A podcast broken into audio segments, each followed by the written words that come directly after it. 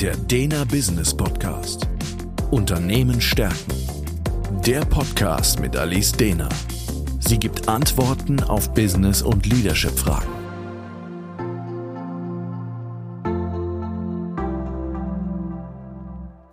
Herzlich willkommen zum Dena Business Podcast. Mein Name ist Alice Dena und Thema heute Führungskraft oder Richter.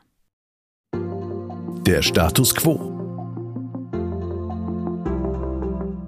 Kennen Sie als Führungskraft eventuell eine Situation wie folgende? Ein Mitarbeiter stürmt aufgebracht in ihr Büro und beklagt sich darüber, dass der Lieblingskollege, wie es ja immer seine Art ist, mal wieder direkt auf seinen Kunden zugegangen sei, ohne vorher Rücksprache zu halten oder ihn mit einzubeziehen. Das ist natürlich im Prinzip gegen die generelle Abmachung in ihrer Abteilung und entsprechend beruhigen Sie den Mitarbeiter und versprechen, die Angelegenheit zu klären, indem Sie dem Kontrahenten noch einmal deutlich klar machen, dass dieses Verhalten im Team eben nicht in Ordnung ist. Kurz später steht der besagte Kontrahent bei Ihnen auf der Matte und beklagt sich jetzt über einen Verstoß gegen den internen Verhaltenskodex seitens des anderen Kollegen und so weiter. Der Ansatz. Was ich gerade geschildert habe, ist die Einladung zu einer Kommunikationssituation, die in der Transaktionsanalyse Sprache Gerichtssaalspiel genannt wird. Eric Byrne, der Begründer der Transaktionsanalyse, hat unsere zwischenmenschliche Kommunikation sehr genau beobachtet und festgestellt, dass misslingende Kommunikation meist nach immer dem gleichen Muster stattfindet und hat daraus das Konzept der psychologischen Spiele entwickelt. Spiele heißen sie deswegen, weil sie eben wie ein Gesellschaftsspiel immer den gleichen grundlegenden Strukturen unterliegen, also gewissen Spielregeln, die Spielzüge innerhalb dieser Strukturen aber durchaus individuell sind. Also das heißt, in diesem Rahmen gleichen sie einem Gesellschaftsspiel. Das der Begriff Spiel ist nicht entstanden, weil es so eine spielerische Kommunikation ist. Es handelt sich bei psychologischen Spielen nämlich um eine unkonstruktive und manipulative Kommunikation, die zu einem vorhersehbaren Ende führt. Erkennen können wir solche psychologischen Spiele sehr genau an so einem unguten Bauchgefühl, begleitet von Gedanken wie, boah, was war denn das jetzt schon wieder für eine Nummer? Das sind ziemlich untrügliche Zeichen dafür, dass gerade ein sogenanntes psychologisches Spiel gelaufen ist. Generell gibt es sehr viele verschiedene psychologische Spiele und wir gehen sogar davon aus, dass so zwei, drei Spielangebote pro Tag wir für gewöhnlich erhalten. Und deswegen werde ich das Thema in meinem Podcast mit Sicherheit auch immer wieder aufgreifen. Jetzt aber erstmal zurück zu der geschilderten Situation. Hier ist nämlich gerade eine Spieleinladung durch eben die beiden Mitarbeitenden erfolgt. Wenn ich nun als Führungskraft die für mich vorgesehene Rolle, die des Richters nämlich, annehme, dann bin ich mittendrin in dem Spiel mit eben den vordefinierten Spielregeln. Schauen wir uns diese Spielregeln mal genauer an. Spielregel Nummer eins in diesem Spiel. Was ist der Sinn und Zweck eines Gerichts? Recht zu sprechen. Damit ist schon mal die erste Grundlage gelegt. Es wird also inhaltlich auf gar keinen Fall im Rahmen dieses Spiels darum gehen, Kompromisse zu erarbeiten oder gute Lösungen gemeinsam zu finden, sondern es wird um Rechtsprechung gehen. Und wie hilfreich die Fragen von Schuld und Recht für die Problemlösung sind, habe ich ja schon mal in einem Podcast erläutert. Spielregel Nummer zwei.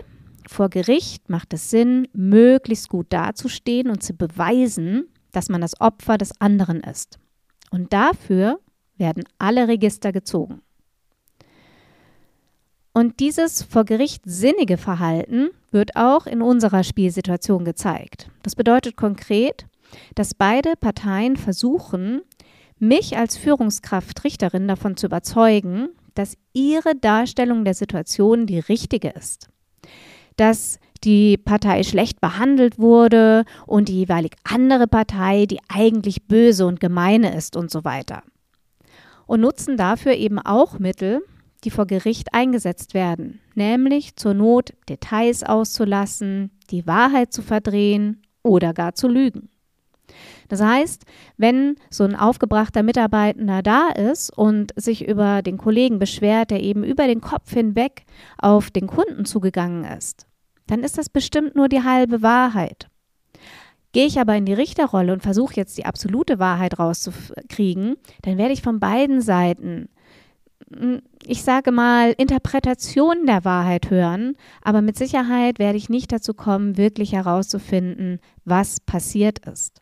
Weil jeder wird versuchen, es so darzustellen, dass ich am Schluss eben für diese Partei entscheide als Richterin. Es geht also gar nicht so sehr darum, so viel wie möglich über diese Vergangenheit und Wahrheit rauszufinden, sondern, wie eben schon mal im Podcast gezeigt, um Problemlösung. Aber dann kommen wir noch zur Spielregel Nummer drei. Das ist nämlich Revision nach Richterspruch. Habe ich mich nämlich irgendwann dazu hinreißen lassen, einen Richterspruch zu sprechen und einer Partei Recht zu geben und eine Lösung zu diktieren oder in die Hand zu nehmen, dann meistens aus so einem inneren Impuls heraus, endlich meine Ruhe von diesen Dingen zu haben. Aber weit gefehlt. Jetzt greift nämlich die dritte Spielregel. Hat nämlich eine Partei nicht Recht bekommen vor Gericht, na, was macht man dann? Man geht in Revision. Das heißt, bei der nächsten Gelegenheit wird der Mitarbeiter, der den kürzeren gezogen hat, mit der nächsten Kleinigkeit in Bezug auf den Streitpartner wieder bei mir stehen, um zu sehen, ob er vielleicht dieses Mal Recht bekommt. Und genau das ist es, was ich in dem Beispiel eingangs geschildert habe. Das heißt, als Führungskraft hat man vielleicht einer Partei Recht gegeben und geht auf den anderen zu und sagt, es geht nicht, dass auf Kunden einfach so über den Kopf hinweg zugegangen wird und habe damit eben klar mich positioniert als Richter. Dann wird eben der entsprechend andere schauen, kann ich dem anderen nicht irgendwann auch mal eins reinwürgen und hinterher auch noch Recht bekommen? Das heißt, es wird sich ein Teufelskreis ergeben, aus dem es kaum einen Kommen zu geben scheint die Lösung. Was es braucht, wenn man als Führungskraft versucht wird, in die Richterrolle gezogen zu werden, ist eben keine Richterin oder ein Richter, sondern eine Konfliktmoderatorin oder ein Konfliktmoderator. Möchte ich als Führungskraft diese Rolle einnehmen, nämlich die des Moderators, sollte ich zunächst die Bereitschaft beider Parteien klären, dass sie wirklich an einer gemeinsamen guten Lösung interessiert sind. Es gibt nämlich durchaus Konflikte, in denen es interessanter ist, den Konflikt aufrechtzuerhalten, als wirklich eine Lösung zu finden. Meist lohnt sich das dann auch genauer anzuschauen, weil dann ist eventuell der Konflikt eine geniale Lösung für irgendetwas anderes und das sollte ich herausfinden.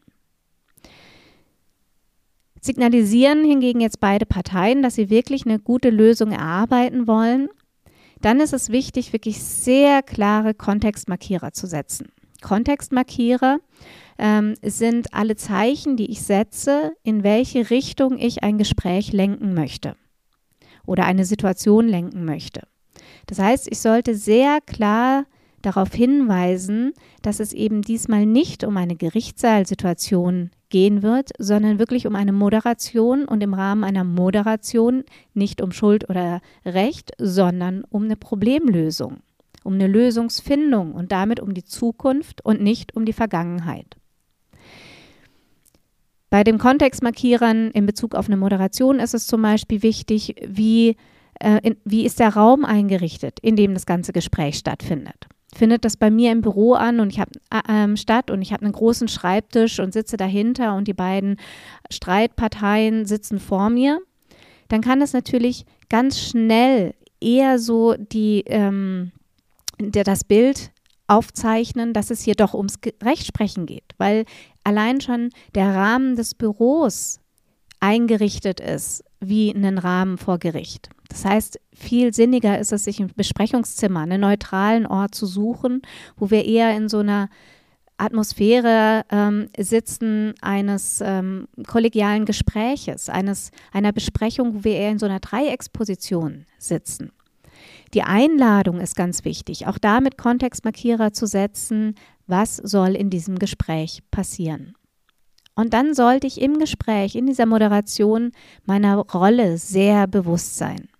Das heißt, ich bin nicht die Richterin oder der Richter, sondern ich habe eine Prozessverantwortung, nämlich die Prozessverantwortung, dass die beiden Streitparteien gemeinsam auf einem Gesprächslevel kommen, gute Lösungen zu entwickeln. Ich habe aber keine inhaltliche Verantwortung für die Lösung ähm, oder eben Entscheidungen zu treffen für eine Lösung oder gegen eine Lösung. Die sollte wirklich von den beiden gemeinsam erarbeitet werden.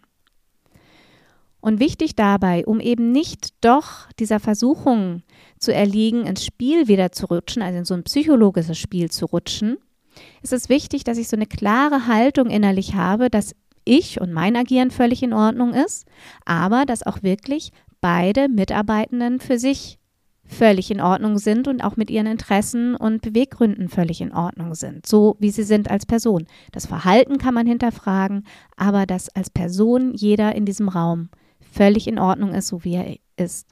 Das hilft dazu, wirklich zu dieser Neutralität zu kommen.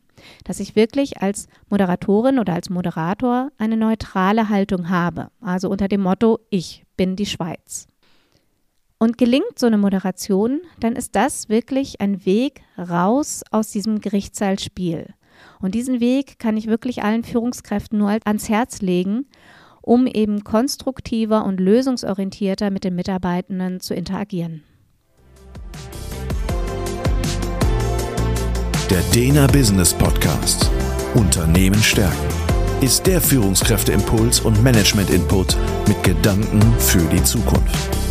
Für weitere Informationen und Fragen finden Sie uns im Internet unter www.dena.academy.